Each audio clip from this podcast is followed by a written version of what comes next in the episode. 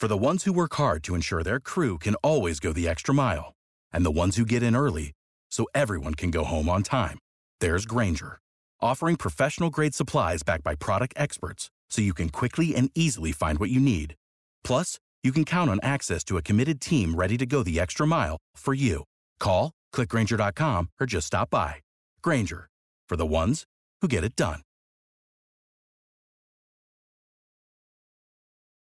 Before we get started with the episode, we have a new sponsor that we would like to tell you about. I'm very excited that they are joining House of L. It's BlueChew.com. That's right, BlueChew.com. And just so you don't have any preconceived notions, Blue Chew is a unique online service that delivers the same active ingredients as Viagra and Cialis, but in a chewable form and at a fraction of the cost. If you're one of those guys that needs a little bit of extra confidence when it's time to have fun, you should go to bluechew.com. Most guys don't want to talk about anything having to do with ED, and trust me, the folks over at bluechew.com completely understand that. But the sexiest thing is to do something about ED. The sexiest thing is for you and your partner to have an active and fun sex life, and bluechew.com can help you with that. You want your opportunities to count. Understand that with this, there are no embarrassing doctor's visits there's no awkward conversations, no waiting in line at the pharmacy, and it ships right to your front door. Even that, it's in a discreet package, so you don't have to worry about anyone getting into your business that doesn't need to be getting into your business. If you don't like swallowing pills, don't worry.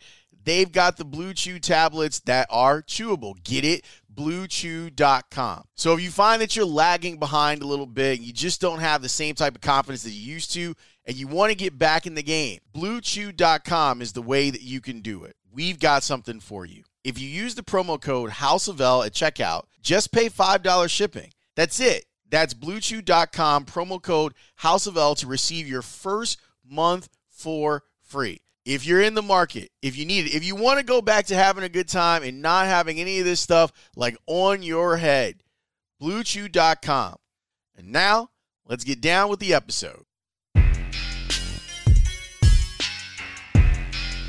Yo!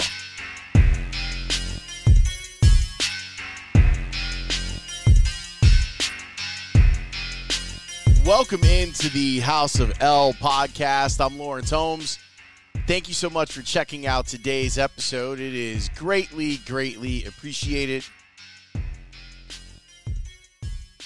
Over the weekend, I knocked out a pod on what was going on with Carlos Correa signing with the Twins. If you haven't checked it out, put it on your list of House of L podcasts to check out. I just felt inspired and I needed to talk about it. And it was weekend, so I didn't have a show. So I did it. I knocked that out for you and got some White Sox thoughts in there, just in case you were interested in some of my White Sox Twins thoughts. I really do hate the Twins. It comes across inside of the podcast. This episode of the podcast, though, way different. And it's way different because I I'm such a big fan of Mike Lowe and we have a shared history. It's funny because we didn't talk about it while we were having the conversation, but he likes to joke about it that I was my first job in TV was working as an intern at Channel 9. So it, it, it has a really special place for me, like in my heart, as Jim Boylan would say.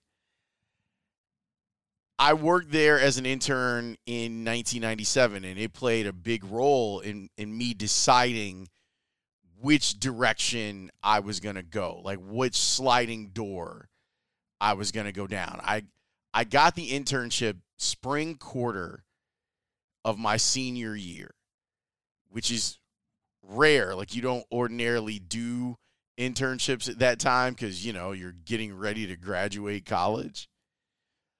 But mine was spring quarter, so starting in March, and it was supposed to be through June and, and through graduation.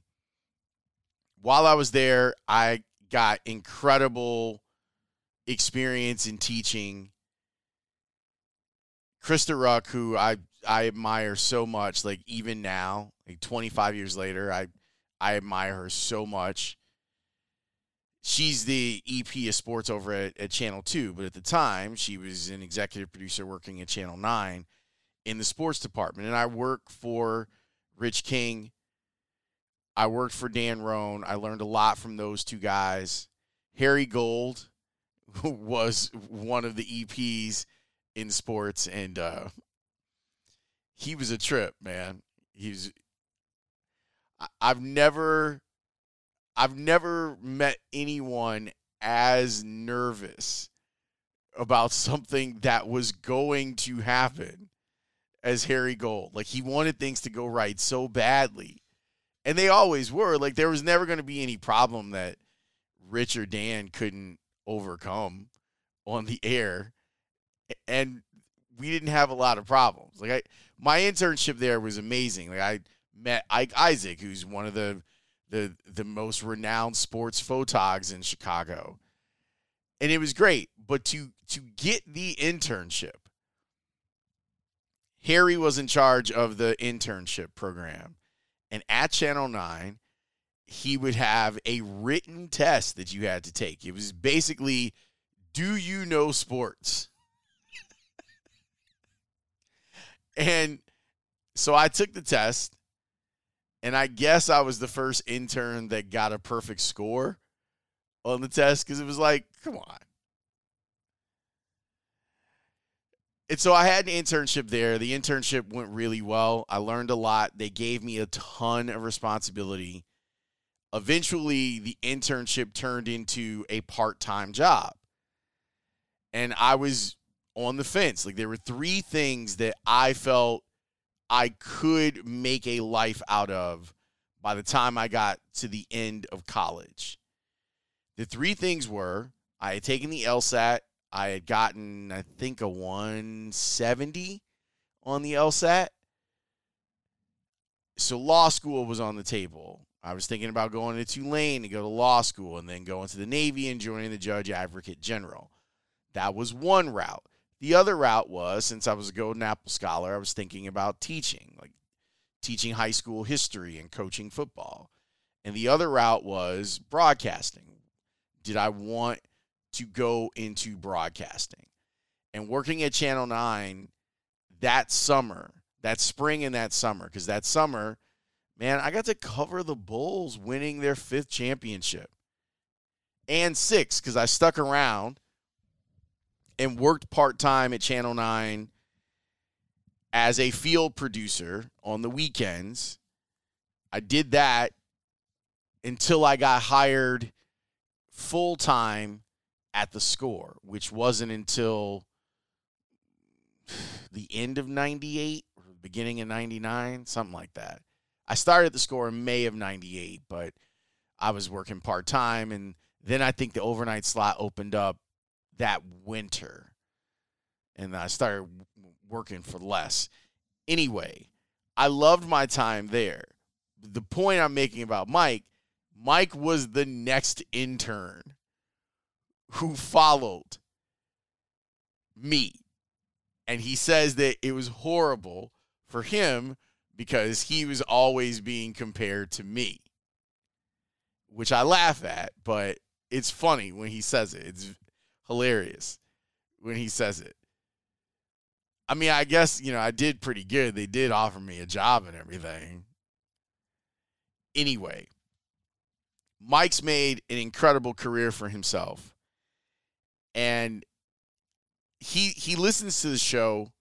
He listens to the radio show a lot and I I'm appreciative of how much he listens to the show and he always he'll send me a text or a DM and be like, "Hey, what did you think about this?" or "That was funny," or "How about thinking about this?" I love when he posts pictures of him back in the '90s wearing the the giant neck roll, playing football for Loyola. It always makes me laugh. He's done an incredible job with anything that Channel 9 has thrown his way if they want him to do something serious, if they want him to cover crime, which we spend a little bit of time talking about inside the episode.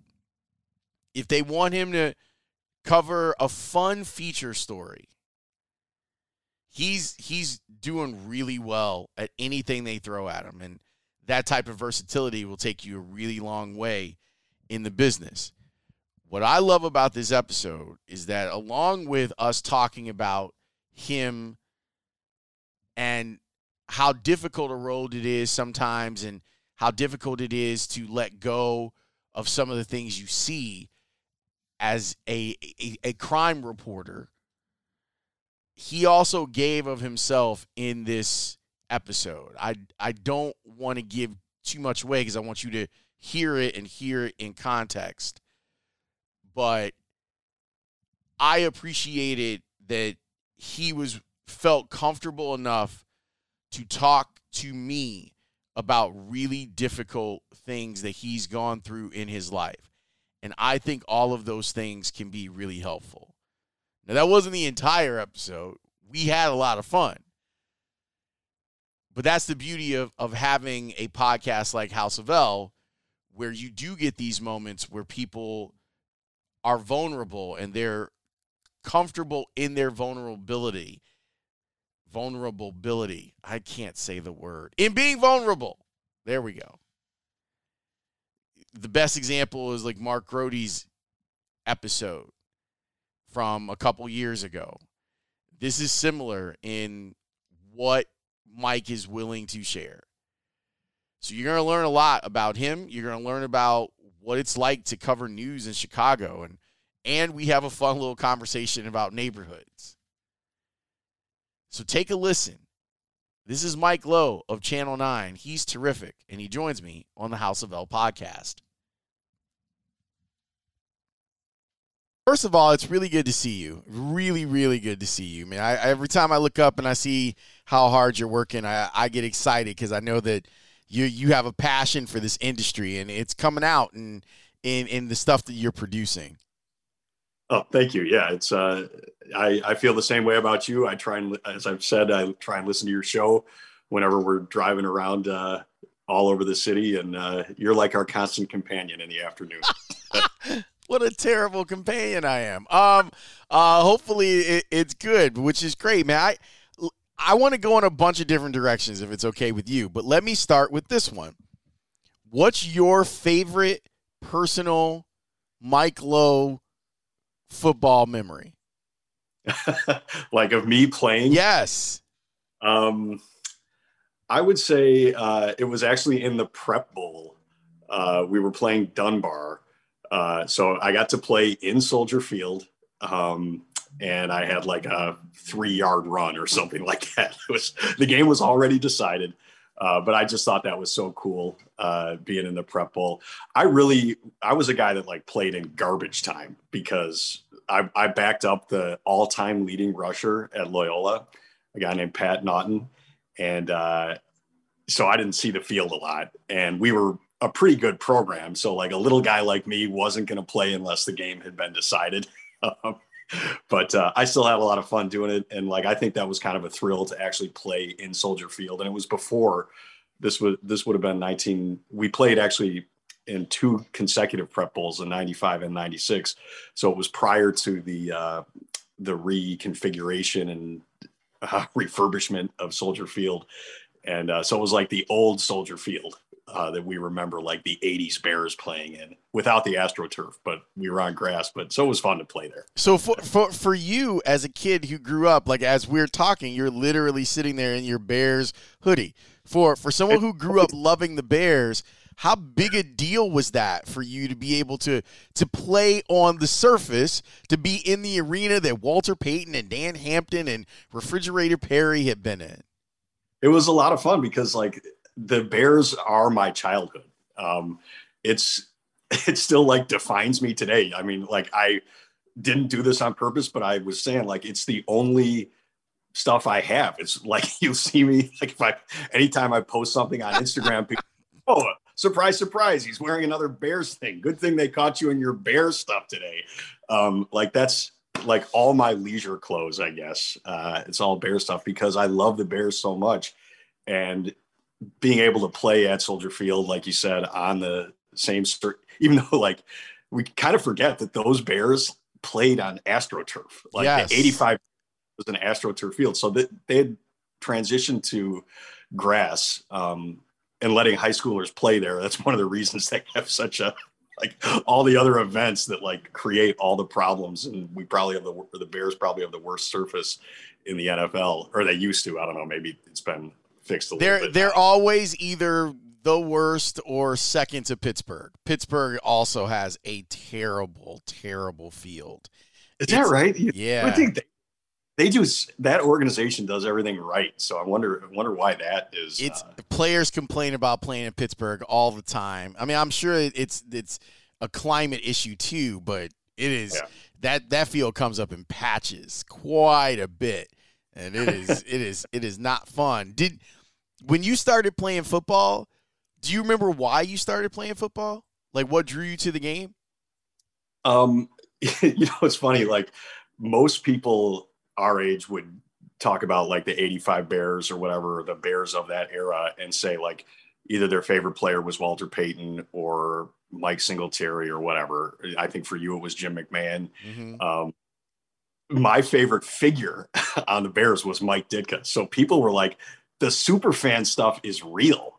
Like, um, like at least for me, like I there was, there was before like I think the first sketch on Saturday Night Live was like 1991 um, right? So like this, we were kids and liked Mike Ditka prior to that. Like I had posters of Mike Ditka, so I was part of that crazy cult.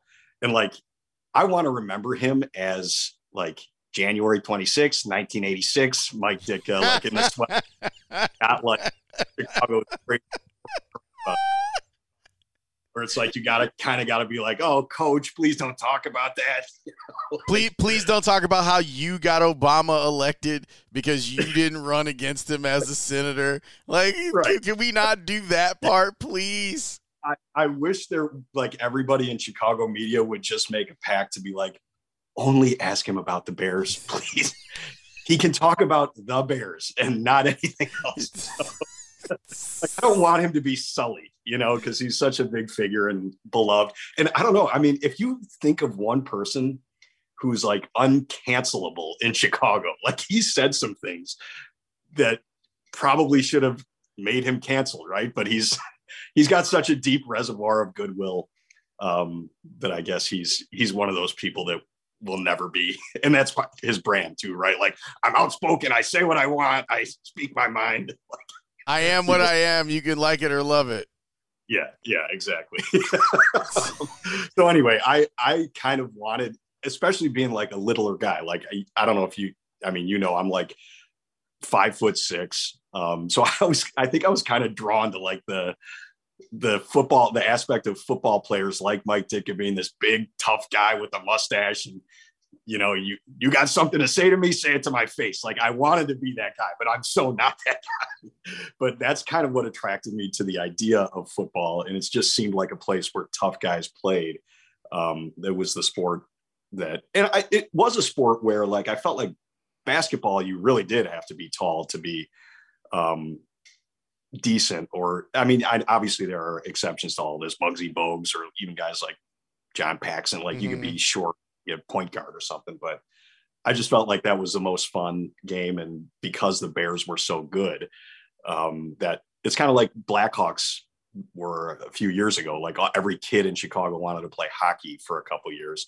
I think that's what football was for kids of my era. it's a good. That's a good way to start off. You know, like the sports, like uh, youth sports, is such a great thing and, and in some ways it's been corrupted over the last two decades but it's such a great thing and can can offer such a divergent path for a lot of people and and gives you a peer group and all this other stuff that that I think is valuable. Um I, you and I common too. Like I, we're the biggest fans of our like nieces and nephews and friends' kids, and like I go to all the games that I can. Like I was just joking with Ben Bradley the other night. He was anchoring late on a Friday night at Channel Nine, and I happened to be in the studio. He's like, "What do you got going on this weekend?" I'm like, oh, "I don't really have many plans." He's like, "Well, you want to go to three soccer games and on Sunday and three more?" And I'm like, "Actually, that's kind of what I do, just not for my kids anyway." like I was at a basketball game for my goddaughter, and she hit the game-winning shot. It was awesome. Oh, that's um, outstanding! How old? Uh, she is in fifth grade, so I think 10, she's eleven. Ten or eleven, okay. Man, that's such a oh, she's gonna remember that for the rest of her life. Yeah, yeah. So it, you know, it's it's fun, and I feel like my role is like a godfather or an uncle or whatever is they'll remember that you were there, like showing up. Like they may not remember that you got them some awesome toy or whatever, but like if you are always there, that means something to them, or it will. It will someday. it, it, it's very valuable. Do you did you have someone like that when you were playing that you remember they were always there, or they came like when they knew you were going to be in a big game or whatever, they showed up? Yeah, I had a couple uncles that would uh, that would like show up to stuff like that. Uncle Kevin and Uncle Gary.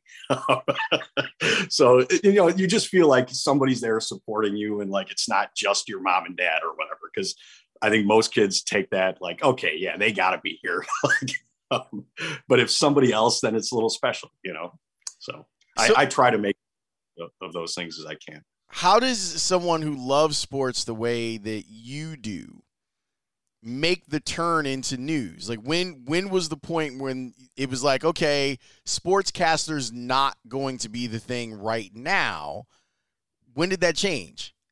Well, so uh just to I I wanted to be Bob Costas when I got into broadcasting or like when I went into journalism journalism school at Northwestern. That's what I wanted to do. I was the uh uh sports director of WNUR Radio, co-sports director with a guy who's a pretty big name in sports right now, Darren Rovell.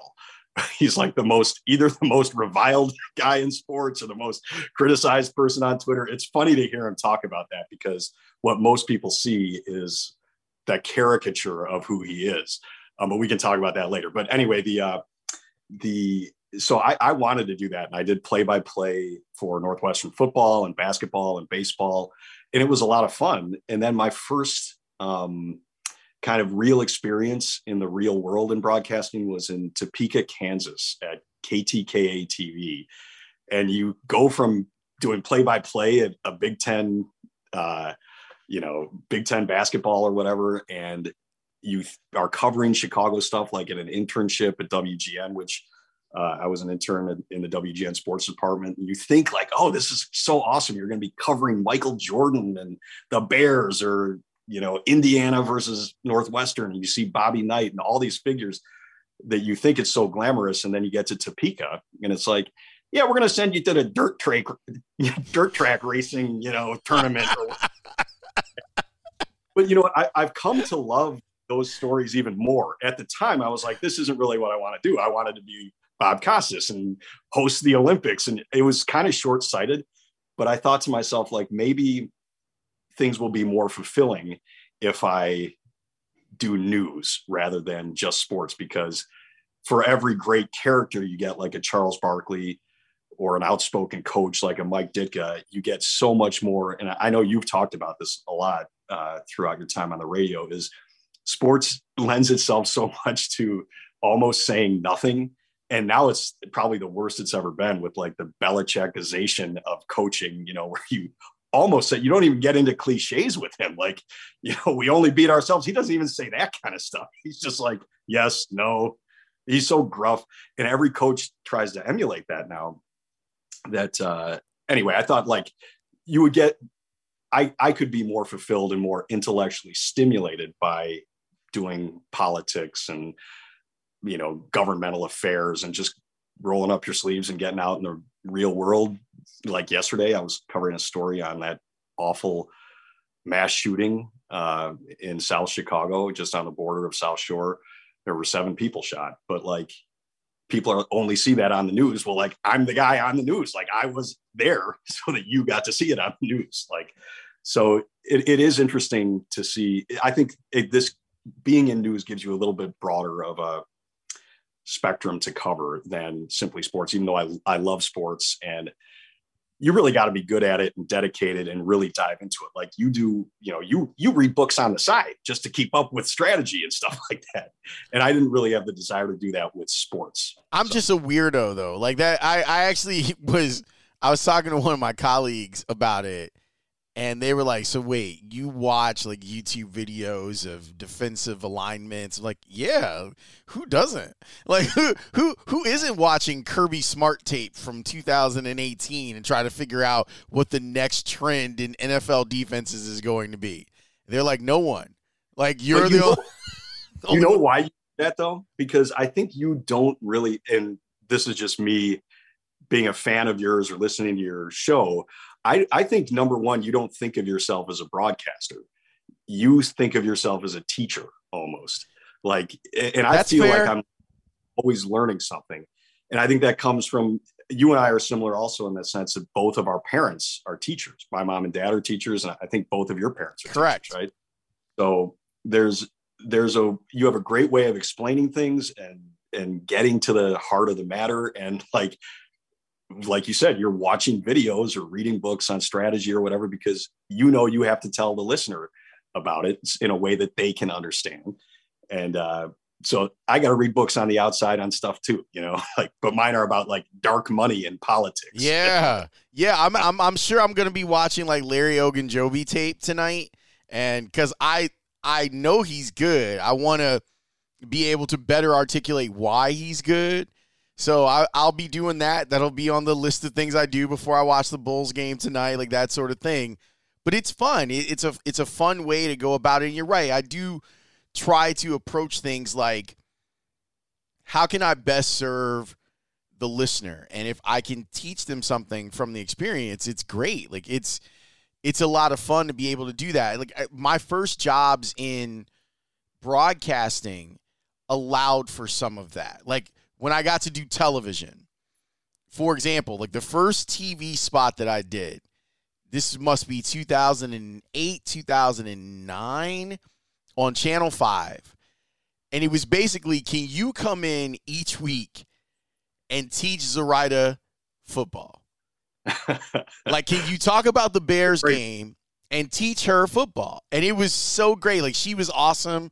Um, Natalie Martinez was there sometimes. She'd fill in, and I'd I'd I'd work with her, and I'd say, okay, we're gonna. I'd say before, this is what we're gonna talk about. This is what we should discuss, and they were so open to it. Like news people are very open they don't want the interview with the sports guy that sets them up to look silly. Right. And and I'm a big proponent of if one of if if you look great, then I'm gonna look great. So Yeah. I want to make this as seamly seamless as possible for people when I'm on there. Now, I, trust me, when I get around Lance Briggs or Olin or Matt Forte or Alex, like those guys are teaching me something. So I can I can play the straight man and I can just do the whole thing of, well, I'll, I'll just lay out and let you guys do your work. But there's so much fun. Like even when I come and hang out at your guys' place, if if Robin asks me a question, I know I've done a good job. Like I know, like if she wants to have a further conversation, I feel like I've done a good job. It's a great way to to go about doing this gig. You know, I, I mentioned as you said that uh, this. Did you ever take classes at Second City? No, Okay, I, but what you kind of articulated there was what their philosophy is.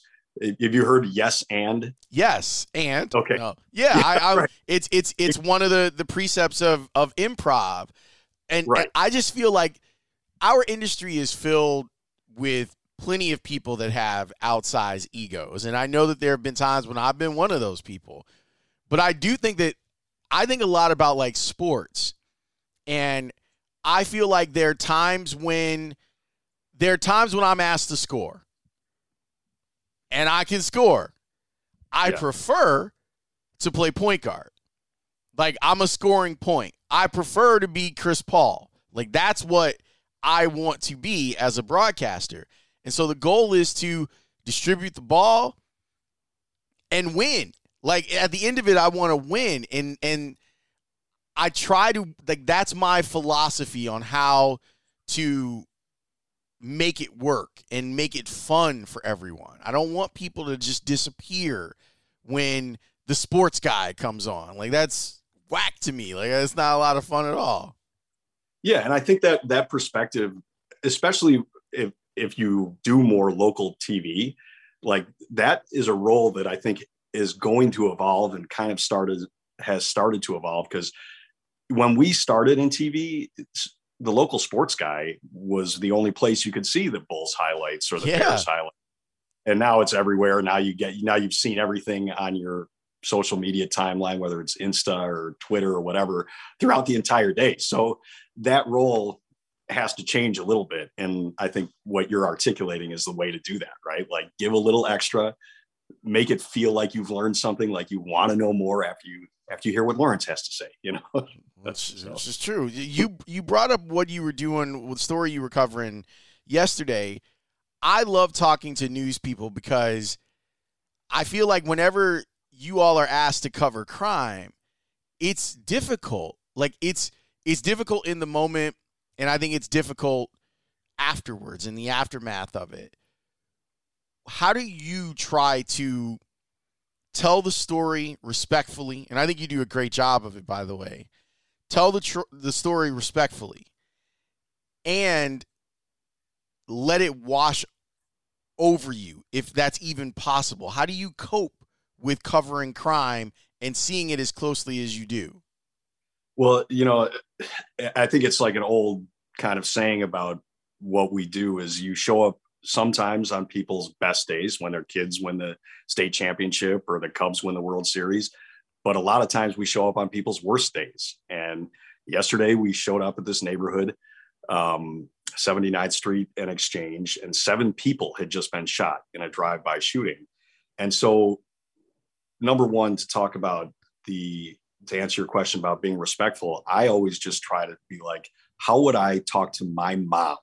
Right? How would I want someone to talk to my mom, like the person you care about the most, if they had to be approached?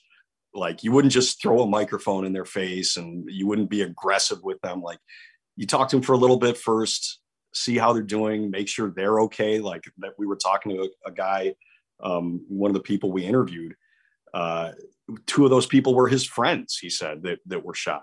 Um, and so, like, you have to, uh, like, he's not there just to give you a soundbite. Like, that's a real person who just saw two of his friends get shot.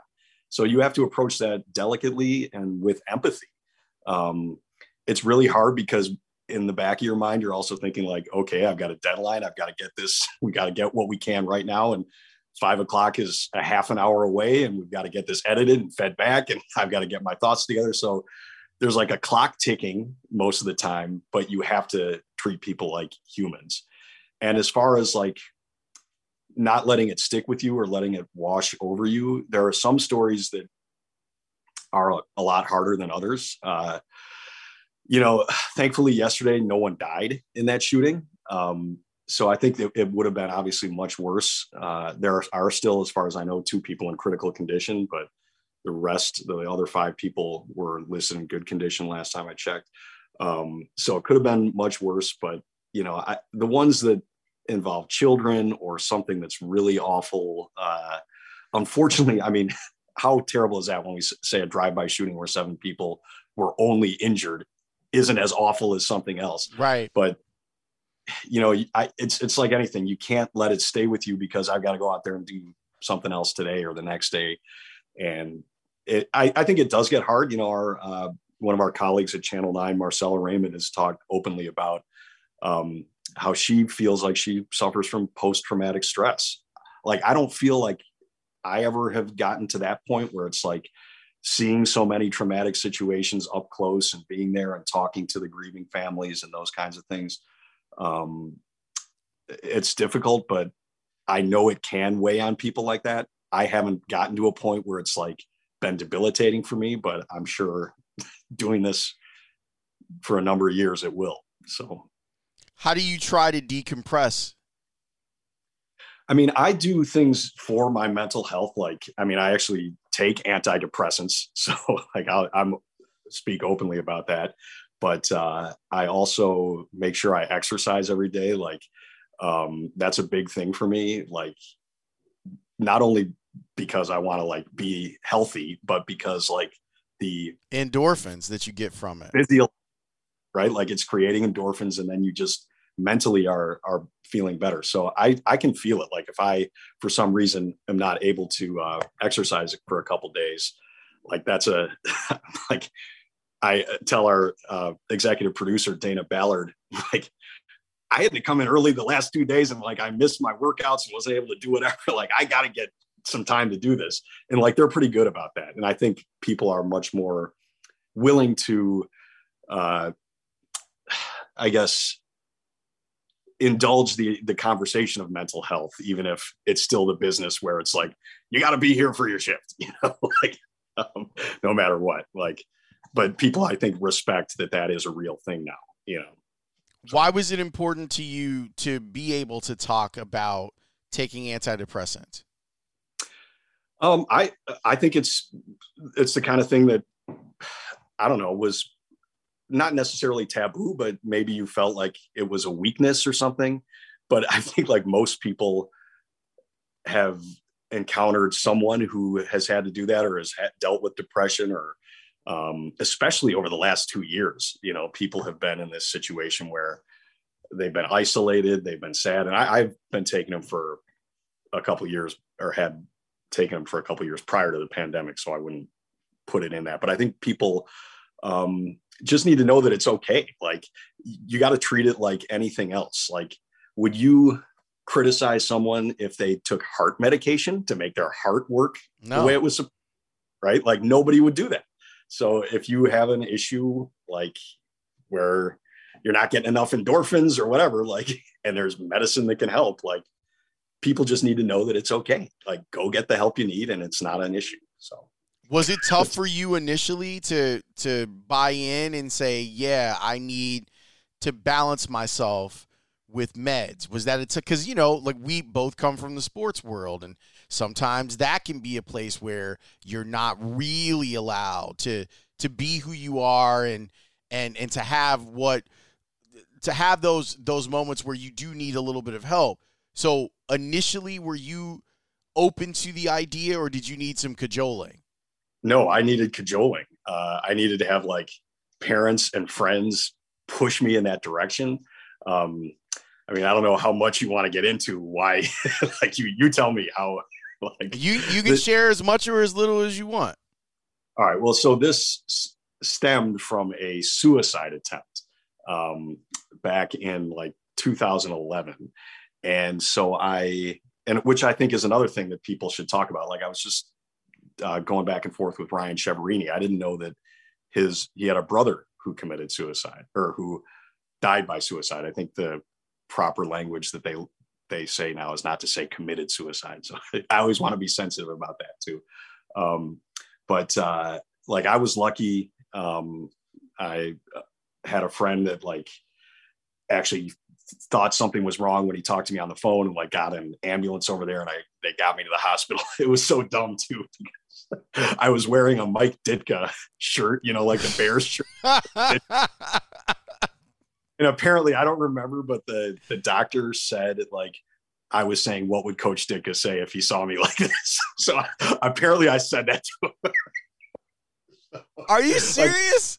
Like, apparently I said that because I was wearing the Ditka shirt, whatever. Uh, this was when I was working in Milwaukee. Um, but then like part of like the agreement that I made with my family and friends was that like I uh, would go seek help, like see get get therapy, and then like I was prescribed this medication. So uh, I've been on it for like ten years, and it, I'm doing so much better. Like I I feel great now. Um, but uh, yeah, like depression is a real thing, even though like it doesn't fit in with like the macho, like you were saying, like the world of sports, or like you don't want to show weakness or those kinds of things. But I mean, it's it's sometimes hard to talk about, but uh, you know, getting to like a dark place like that where you feel like that's a real option of ending it. The world is a better place with you in it, you know, and that's what I've come to realize. But uh, yeah, it's I think it's it's a difficult thing to talk about, and that's why people who are willing to talk about it can make it easier for the next person, you know, I guess if that makes any sense. Who helped you through this? I have a great group of friends. Uh, Wolfie, Tommy, and Peter. They're my uh, friends, friends from high school.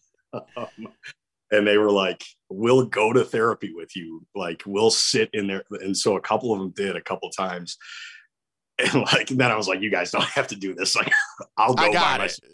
Yeah, but, but like they were like that invested in it, and like if you have friends that are like willing to do more than you are for your own, you know, good, like I think you got to listen to that. And like we're extraordinarily close. Like I'm their kids' godfathers and stuff. Like I don't know how we got this close, but we we have been like best friends since high school. And it's funny too because you know in my career, uh, I've gone from like Topeka, Kansas, to Lansing, Michigan, to Pennsylvania, to Germany, all over the place. And people are like, "You still talk to your, friends from high school?" I'm like, "Yeah, they're the only people I talk to."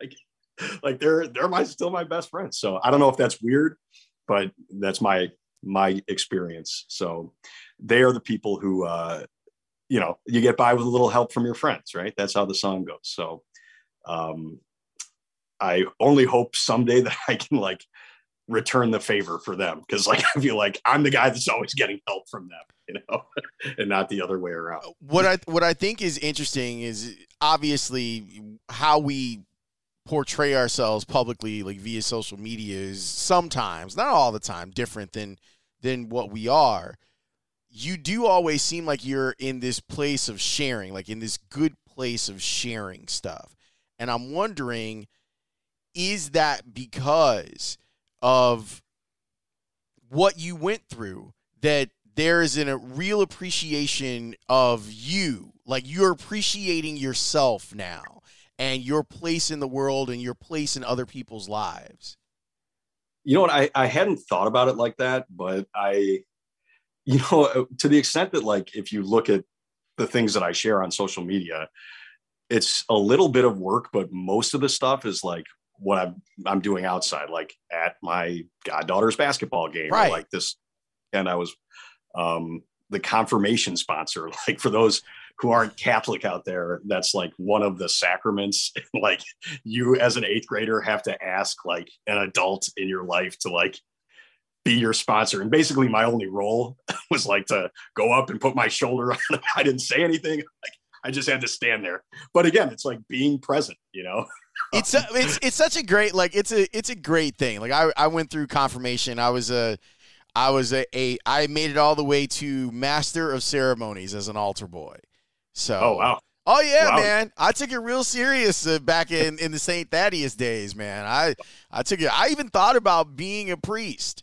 I really did, and then I was like, I like girls a lot, so this is not gonna work out. I don't know if I, I don't I don't even know what sex is, but I think maybe at some point I might want to have it. So so I that ended my career as maybe being a priest but you ended up working Sundays anyway. Right. at the Church of Ditka. That's right. I worked at the Church of Ditka. But no, I'm like you you're sharing all of this joy and it's I don't want to put any pressure on you, okay? all I know is that whenever I see a post from you, I smile. Well, it's you know like like you said, I think it's such a weird thing because especially for people like us who grew up without it, I wonder what the kids today are going to be like when they're our age that only knew the world like this. Like for us, this is just a thing that we're doing. Right. Like not real life for us. Like we still call our friends on the phone. We still read real books or whatever. Like this is their life though. So I think most people post like their highlight film. And like I'm not to like post something where it's like I'm having a bad day today and like looking sad. Like I don't want to do that, like put that out in the world, but I will you know, I'll post like happy things like, hey, I just did a 5K for this charity. And then, like, even though I don't have a lot of followers, like, I think if you're working with a charity or something like that, like, they kind of expect you in the media to like put a little bit of your spotlight on sure. it or whatever. So always post stuff about that. And to the extent that it's also like, the idea of like, hey, get out and get active and do something healthy for yourself, or then you'll see me posting like something at a Bears game, like, you know, like that kind of stuff. So, like, fun little things that are outside of work. And really, when I first started in the business, um, we were I worked at a station that was owned by the Tribune Company, and they had like the social media guru come in and say like, now you want twenty percent of your social media posts about work and then you want to let the viewer into your life a little bit. So like i'm sure that like shapes my like here's what i post but yeah i try not to put negative stuff out there. So to, I, to some extent happy stuff but there's obviously obviously down days and stuff where I don't post about it. You Just don't post at all, which is totally the, the right thing to do. We've discussed you being out here doing the the Iron Man thing and you are on the radio oh, show. Right. I, the level of discipline that it takes to look, I just did my 8K. I did my virtual 8K yesterday for Shamrock Shuffle. And a lot of people are like, so you're going to run a marathon? I'm like, no, I'm I'm never going to run a marathon. This body is not built to run a marathon, and I'm okay with that. The discipline that it takes to do an Ironman, I'm in but awe. The tri- Ironman is like oh, that's right, uh, triathlon. Sorry, yeah, I I am in awe of that. In awe. So when did you think you knew you could do it? Like, because it's different from, hey, I've got this goal versus, you know what? I've trained enough that I can think I can do it. Yeah. So I, we talked a little bit about this on the radio. The biggest barrier for most people is the swimming and something like that because every kid, you know, for the most part, has run or you know been on a bike, and that's just kind of stuff you've known how to do since since you were eight or whatever, you know. And if you get tired, you can ride your bike slower. And if you really get tired when you're running, you can walk, and that's fine. But you can't stop swimming in the middle of Lake Michigan because you'll drown because yeah, you're like 10 feet or 12 feet out, like there you can't touch the bottom.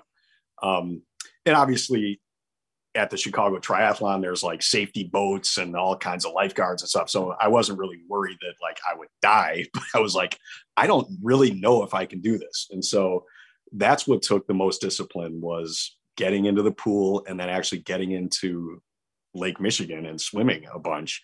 Um, and it, it, was crazy because the day of the triathlon, obviously that was still the biggest worry, but then that ended up being my best split of the whole thing. Like that was ended up being the quote unquote easiest part of it.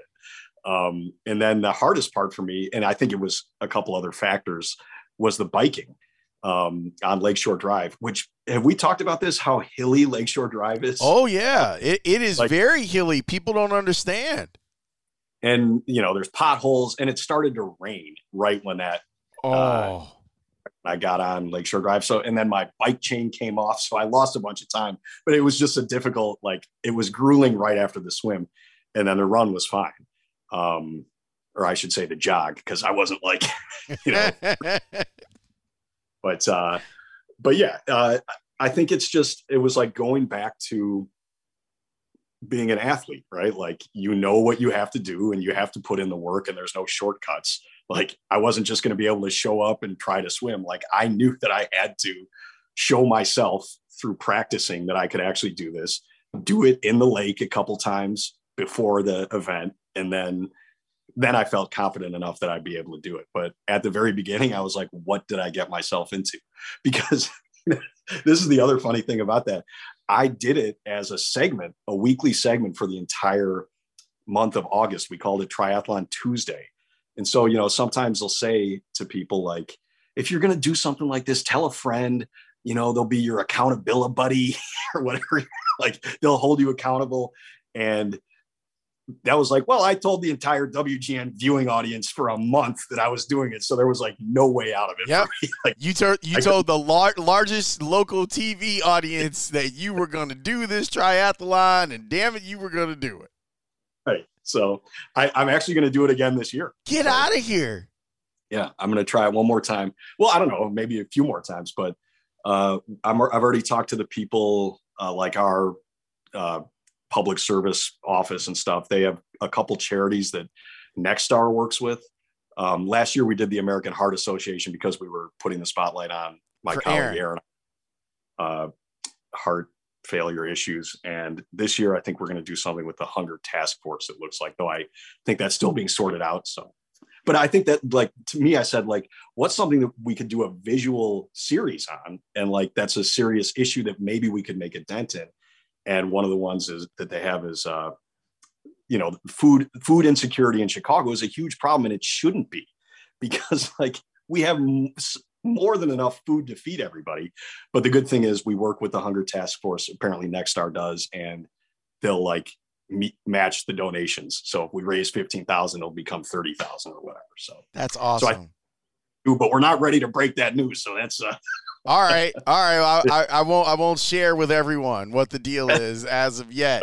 All right. We we just broke it. Sorry. What What's something uh, when you're in? Because I would never think to swim in Lake Michigan.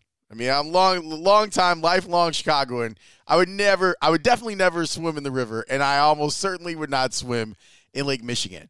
When you got into the water for the first time, like doing a real serious swim, not like hanging out at the beach, like putting your feet yeah. in type deal. What did you, what did you take in as far as what it's like to swim in Lake Michigan? You know, I thought it was actually. Uh, there are two things because when you're in a pool, there's like that line of tile. So technically, like you go straight just because you're looking and you can stay on that. It's much harder to what they the term in swimming is to sight yourself. Like so you either have to like pick like there's the Hancock building or there's Lake Point Tower or whatever and try and stay in a straight line because you can like get off course really easily if you're not sighting yourself. So that was one of the biggest challenges. But I thought it was actually cool.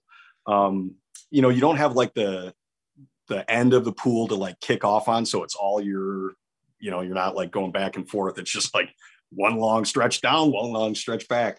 Um, but it was it felt so much more scenic and i would usually do it in the morning so like the sun would be rising and you're like looking at the skyline and i did it at ohio street beach um, i think we talked about that on your show that that's looked at as one of the best uh, stretches of open water swimming because it's so long and like that's where the playpen is. Mm-hmm. Um, so it's like enclosed by those breakwaters that are like circular kind of breakwaters, and so it's it's just like flat glass water most of the time. Um, so you don't have like the waves that every other part of Lake Michigan does.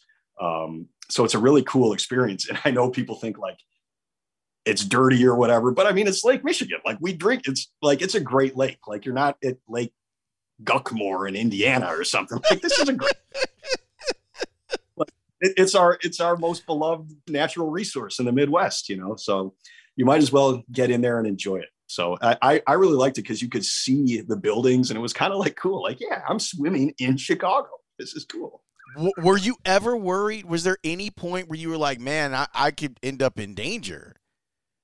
No, I didn't. I like I said because I was doing it uh, basically supervised. um, so like when I would be there in the morning, we showed one segment on the news. Like there's a guy who's a Northwestern University swimmer, uh, Tony Matar. Like he was walking up and down, kind of coaching me. He's like, work on this with your kick, and like so I was always there. And they have lifeguards along that stretch from like 7 a.m. to 7 p.m. or something.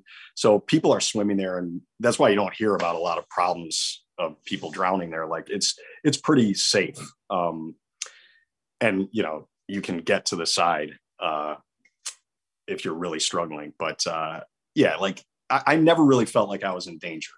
Um, the, I will say though that I was worried about that before I started. Like, will I be able to do this? And then, you know, it's swimming is almost like have you ever done like a long swim yeah anything like that? Like i feel like it's almost like it's intimidating but then when you get your breathing down and get the rhythm it's not as daunting as it seems. So that's that's all i can say. Like i know it's hard. I had a wrestling coach at loyola who used to say wrestling is the most physically demanding sport that doesn't involve swimming. Yeah. Right? I i, oh. I say all the time that there is fit and there is swim fit and those yeah. are two completely different things. And even in in times when I would consider myself like training for because I need to for like an eight or a 10K, if one of my train days was a swim, I was never more exhausted than after a a long swim. Like that, it, will put yeah. you out. No, and like you're in, you're not necessarily in trouble if your girlfriend at a party is talking to the quarterback of the football team, but if she's talking to a swimmer, it's over for you. Those guys are like six four. They have like the Marky Mark line, you know. They're ripped. They're like confident about their bodies and speedos and stuff. Like you're screwed. Like you got no shot. You got absolutely no shot. When you need mealtime inspiration, it's worth shopping Kroger, where you'll find over 30,000 mouthwatering choices that excite your inner foodie. And no matter what tasty choice you make, you'll enjoy our everyday low prices, plus extra ways to save, like digital coupons worth over $600 each week. You can also save up to $1 off per gallon at the pump with fuel points. More savings and more inspiring flavors make shopping Kroger worth it every time. Kroger, fresh for everyone. Fuel restrictions apply. As I've told you, BlueChew.com has become one of the sponsors here at House of L. And you're like, Lawrence, what's Blue Chew? Well, look, if you're a man that's been dealing with some of the issues of not having enough fun or not having enough confidence in the bedroom, BlueChew.com can help you out in that regard.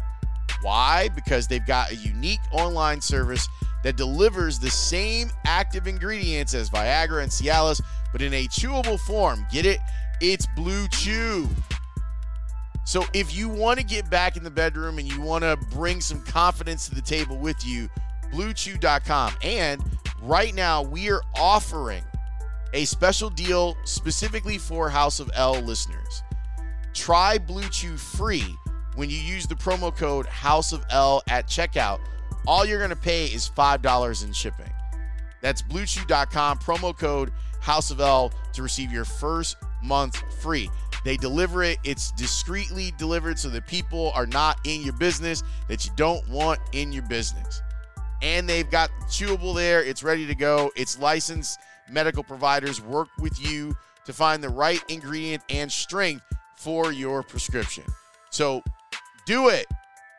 Blue it, chew it, and do it. I just made that up. Is Blue Chew gonna give me extra money for that? I don't know. BlueChew.com, free trial. If you use the promo code House of L, go to BlueChew.com. And now, on with the rest of the pod.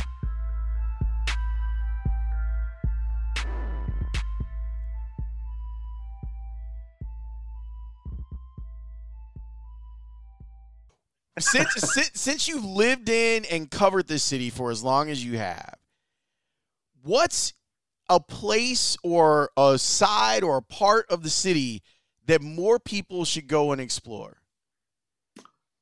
Um, you know, it's it's funny. We were just talking about this uh, the other day, a, a photographer and I, because we go to all the neighborhoods.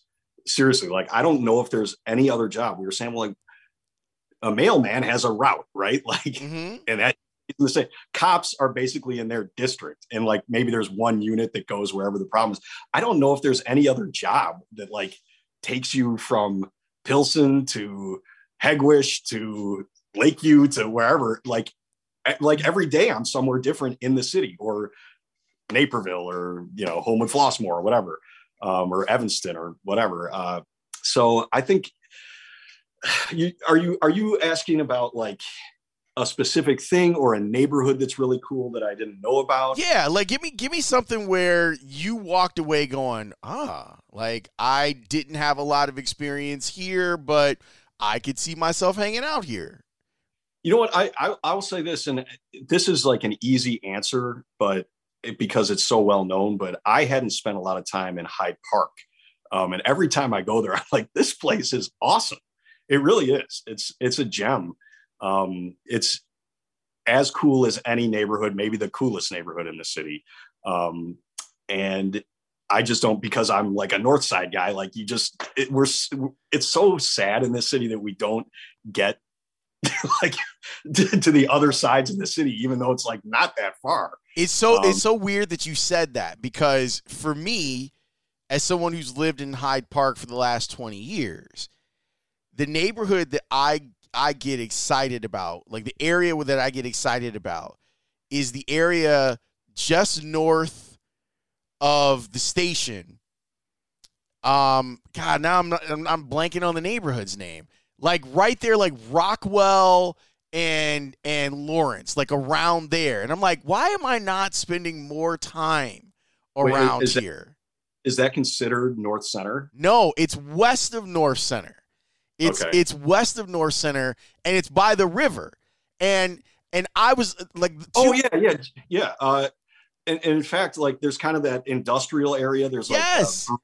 stuff. Yeah, that, that's like stuff that most people don't even know it's there. like like the the northern branch of the river in the city the the l goes right there like right off of like your it's street the l is street level the brown line is street level over there and i'm like man if i had that mike lowe money man if i had that if i had that real real money like i would live over here yeah, yeah. There, uh, that's that's a cool spot. And I, folks I'm trying with, with boats in their backyards and stuff like Yeah. it's incredible wait you got the you got the city neighborhood map right behind you Okay, so this see, that would have been uh let's see. Uh, Lincoln's Roscoe Village? No, it's Lincoln Square. It's Lincoln Square. That's what it is. Okay. All right, yeah, because it it says like north, yeah, Lincoln Square, yeah, just north is Lincoln Square. That's exactly right. and it's like tucked away, like Ravenswood surrounds it. Yes. So- It's Yeah. it's amazing. It's amazing. But it's so weird because if you grow up in Chicago, like obviously we try to enjoy every part of the city. Yeah. But you're right. Like if you if your life is south, then it's rare that you go north. If your life is north, it's rare that you go south, and almost none of us go west. And trust me, I'm sure you've dealt with it. The folks on the east side, they they want to people to know that Chicago has an east side. And Right. they are very vocal about Right. about what's happening on the east side. I I think it's one of the cool things though about our city that you're never going to get bored with Chicago. Like there's so much to explore in, in the city. It's it's such a beautiful, like vibrant, bustling place. it's endlessly fascinating. Like every neighborhood you go into, places that you know you might I might never go, but for my job sending me there. It's like, man, I'm really glad I saw this. You know, uh, I'm trying to think. I was looking just at some of the um, neighborhoods as you mentioned. We got the map up here, but like how different Edison Park is from you know Morgan Park or whatever. Mhm. like um, and like I go to those places all the time, and like I don't know if people from either of those neighborhoods ever go to see the other the other one. You know, like Right. um, like what's that that that cross section you know like the- uh, i i used to always think it was fun being someone who grew up in roseland and my dad actually taught on the east side and that's really the only way that i know about the east side but having friends who grew up in rogers park or harwood heights and being like that is the complete opposite side of the city. Like it, it, it's amazing for me to hear stories about what those neighborhoods were like in in, in similar times of, of how people grow up. And yet there's this entire shared experience in Chicago that we have that can be broken down into, you know, I, they 77 officially, but hundreds of different experiences depending on the block inside of a neighborhood. It's it's a fascinating. well, and we, you know, I, I've said too, like just working in news, like photographers are some of the best. Like, oh yeah, there's this great little place over in here. Like they know all the spots, and so like, you know, you can be in Pilsen. uh and they'll be like, the best burrito is right here. And like, it's a place I never would have even thought to stop. Or like, you know, some of the famous places, um, but a lot of people in Chicago haven't been to like Rico Benny's or whatever. Mhm. that, that's like a must stop if we're at like 20, anywhere from 20th to 26th Street or whatever. We'll we'll make a special trip. for Man, they got the best fries, man. Their fries are so good. they give so many. It's like five guys. Um, and so that's dangerous. I got to stay away from that stuff. But yeah, like that's what makes it so enjoyable. It's like little you get a little bit of the culture of the neighborhood by stopping in the restaurants and like unfortunately we're usually there for a specific reason you know whether it's a crime or a you know whatever's going on like so you don't really get to take in everything but to the extent that we can when we're there just dropping in like having a quick grabbing a quick bite to eat or something gives you a little bit of a sense of the neighborhood so. What's what's the best piece of advice in this industry that you take with you and share? Uh, good readers make good writers. Um, that you need to at least to me that's what i've like i think there are different skills that a lot of people bring like i would say ben bradley is like one of the best sourced reporters like it'll be crazy we'll be in a meeting and we'll be talking about like yeah, these uh, public employees were caught looking at porn on their computers, and there's an investigation. And Ben will be like, "I'm texting with the mayor right now." You know, like he's got everybody's cell phone, and they'll they get back to him like he's 60 minutes. You know, like they they will get back to Ben. So like, I'm not the guy that has all the sort cell phone numbers of every person in government and stuff like that. But I feel like my, the strength I bring is that I've read a lot and like I can write a good story and put it in a way that's one uh, professor I had at Northwestern said, you've got to remember as you're a journalist uh, on TV is that people are watching the news on the same box that they're watching. And he at the, at the time said Oprah and Seinfeld and Michael Jordan. Today would be like, you know, LeBron and uh, Game of Thrones or whatever. Like they're watching entertainment. So if you can't be somewhat entertaining, it's not to say that you're turning the news into something that's frivolous or um, you know trivial but you have to be somewhat entertaining and that's the craft of telling the story um, and i think you get to be a good storyteller by reading stories so i would say good readers make good writers and i think writing is probably the most important skill that i have if you don't have the sources and all that kind of stuff now everybody has some sources but like a guy like Ben Bradley or Chuck Goudie or you know somebody like that is, has everybody on speed dial. What does it mean so, to you to be a storyteller? Well, you know, I resisted that term for a long time because I'm like, I'm a reporter. Like a storyteller is like a, a movie director or mm-hmm. something like that. I'm not telling a story. I'm giving, I'm, I'm just the facts, man. This is Edward R. Murrow here. Like, you know, but then I realized, like I said, with the idea that like, you've got to do just the facts in a way that makes people engaged, then you really are telling a story. And so one of the ways that I've, uh, tried to approach it, and I can't remember who came up with this. It's, I don't want to take credit for it, but was to think of a news story like a Christmas tree where there's something you're focused on at the very top, the star, and then each branch reveals something special, the little ornaments, right? And then if you stick around for the whole thing, you're rewarded at the bottom with all the presents. So you want to have the story tell it in a way that unfolds that keeps people engaged as they go down each branch and then they feel like there was a reason they watched it you know like i either learned something or I, uh, you know, and am informed for the election or whatever it is. Um, you, uh, did you happen to see the special story that we did during sweeps on Abraham Lincoln? No, I didn't see it.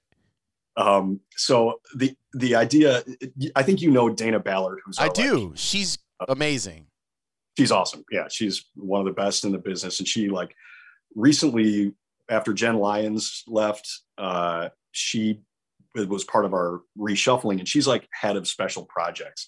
And so we were talking about what could we do for an interesting story for President's Day, and the idea was that every kid knows something, knows 10 things about Abraham Lincoln, right? Like if I asked you, tell me a few things about Abraham Lincoln, what would you say? He was the 16th president of the United States. He, he there's a log cabin somewhere. He was very tall. He was a wrestler. Oh God! Okay, so you said see, I was not counting, but see, of course you would know that. So I would say most people would say all those things and say he's on the penny, the five dollar bill, Gettysburg Address, whatever. Everybody knows all these things, but most people don't know that he's in the Wrestling Hall of Fame. So okay, we so like, I didn't I didn't know he was in the Wrestling Hall of Fame. He's he's a member of the National Wrestling Hall of Fame, and so we were like, what can we do to tell this story? And I was like, you know, most people would. Er, I think the only way you would think about it visually is like it's going to be black and white pictures of Abraham Lincoln, and then you can kind of tell the story. Well, what we did, I wrote to our graphics people, I was like, I want Indiana Jones maps, like sepia tone maps with the red dots, and like we're gonna be like we're tracking down history. So we went to a first grade class where they were learning about Abraham Lincoln for President's Day, and it was really cute. You know, the kids were like, he's on the penny, and like kind of that premise that we talked about. Then we brought it out to the street, and there were like murals all over Chicago, if you're looking, of Abraham Lincoln's face and his words are on buildings. So we had a couple people like read quotes from Abraham Lincoln, like, oh yeah, he's kind of like alive with us today.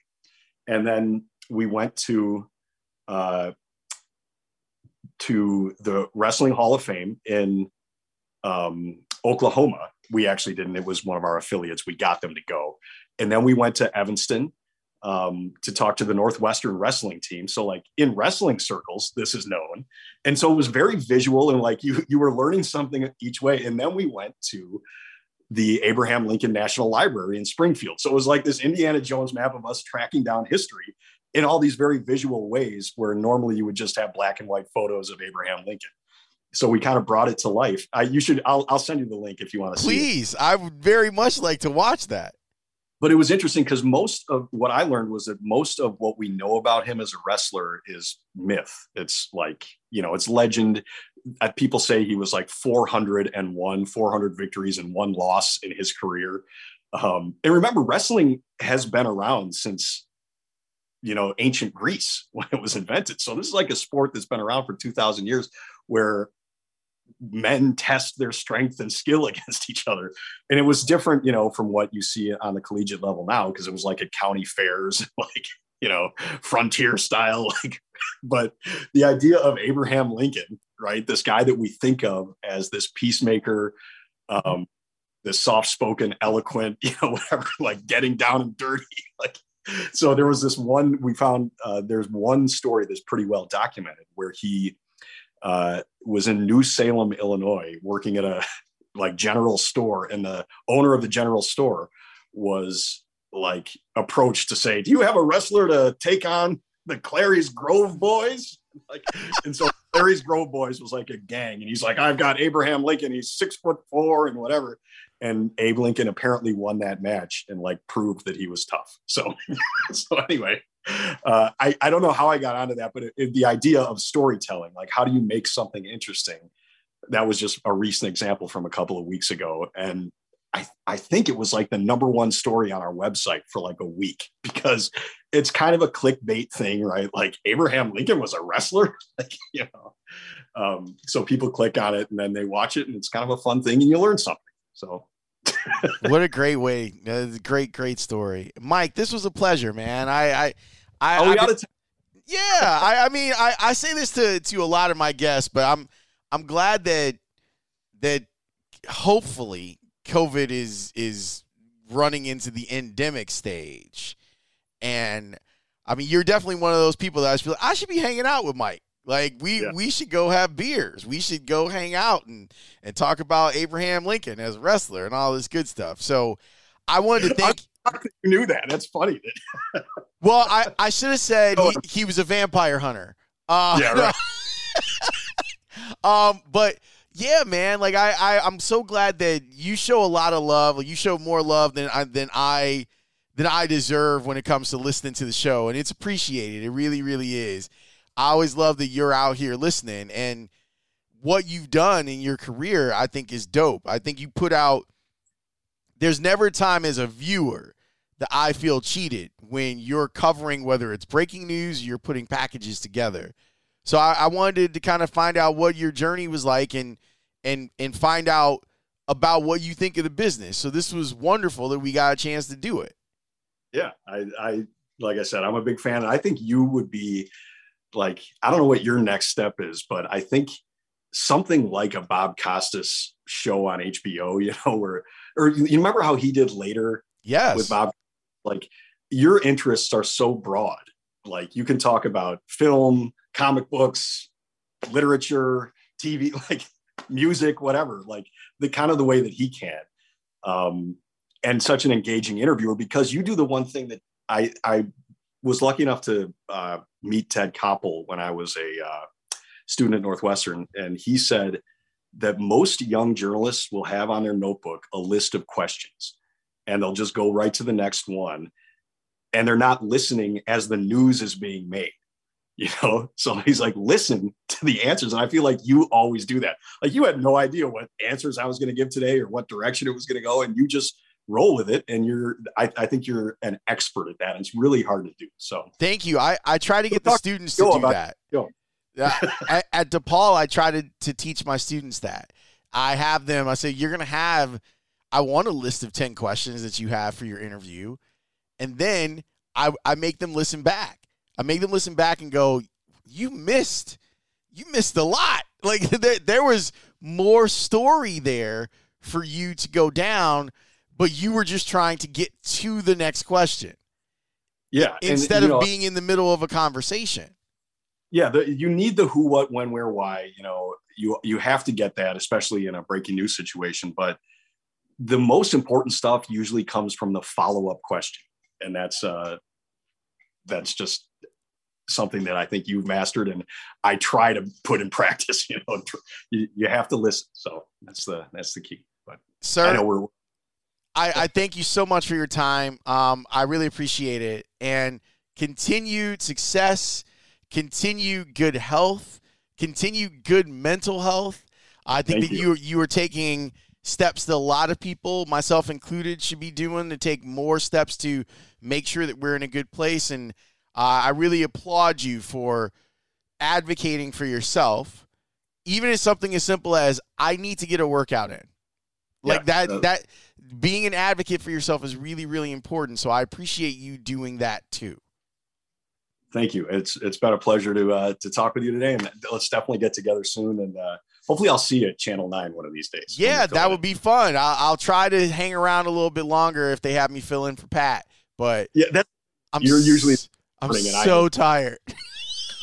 yeah, then you got to go do your show. Yes, right? like that's the thing is our our schedules are so we're at opposite ends of the year, but uh, but anyway, uh, yeah, this was fun, and uh, we'll we'll talk soon. All right, man. Be well. I'll see you soon.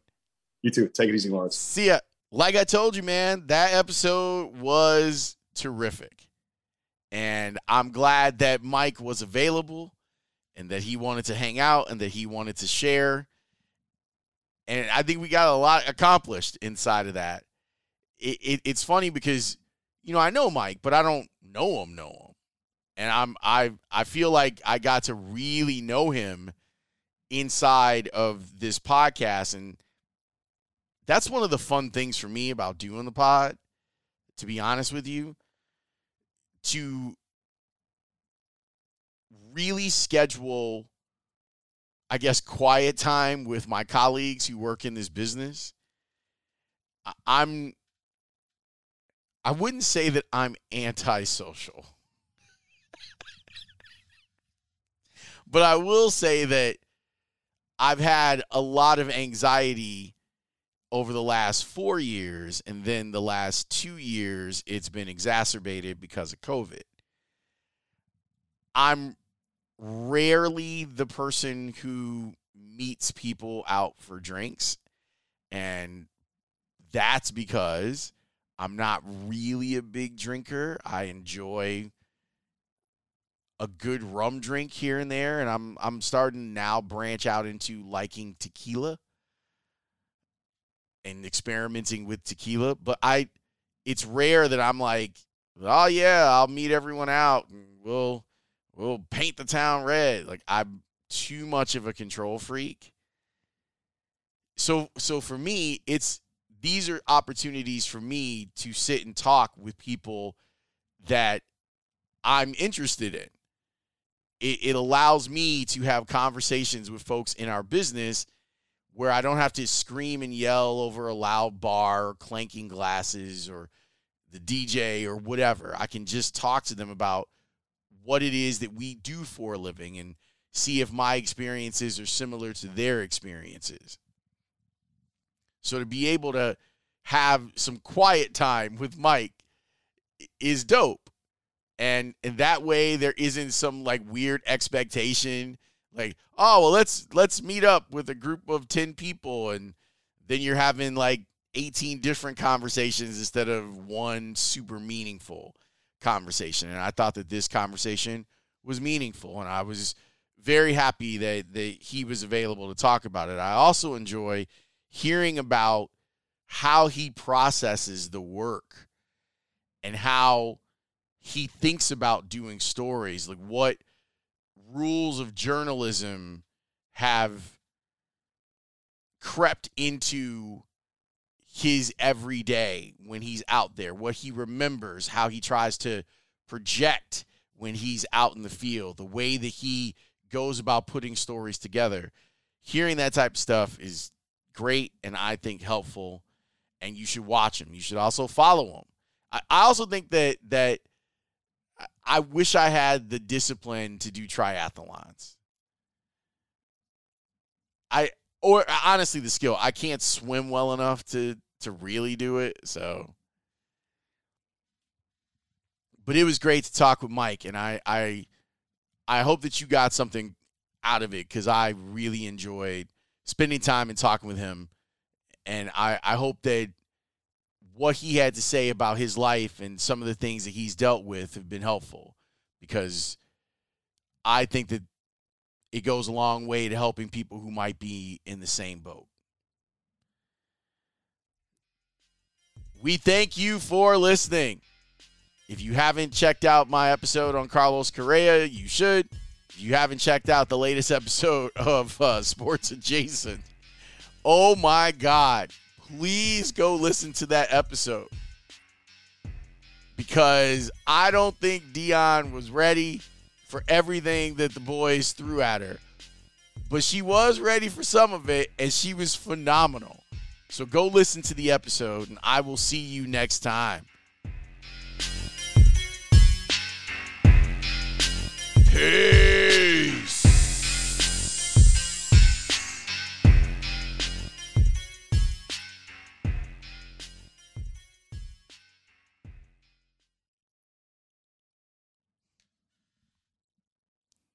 Sick of being upsold at gyms?